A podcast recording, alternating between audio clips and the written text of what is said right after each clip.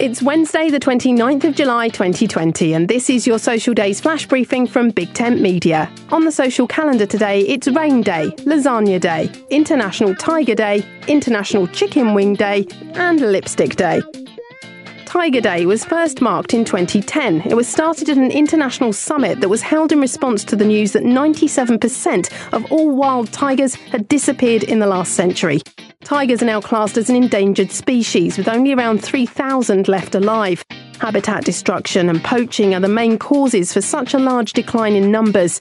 This big cat is popular in folklore and mythology and is the national animal of India, Bangladesh, Malaysia, and South Korea. Find out how you can support the tiger, visit the World Wildlife Foundation's campaign at savetigersnow.org. My name's Suze Cooper. Make sure you push Social Days to the top of your Flash Briefings playlist. Go to Settings in the Alexa app.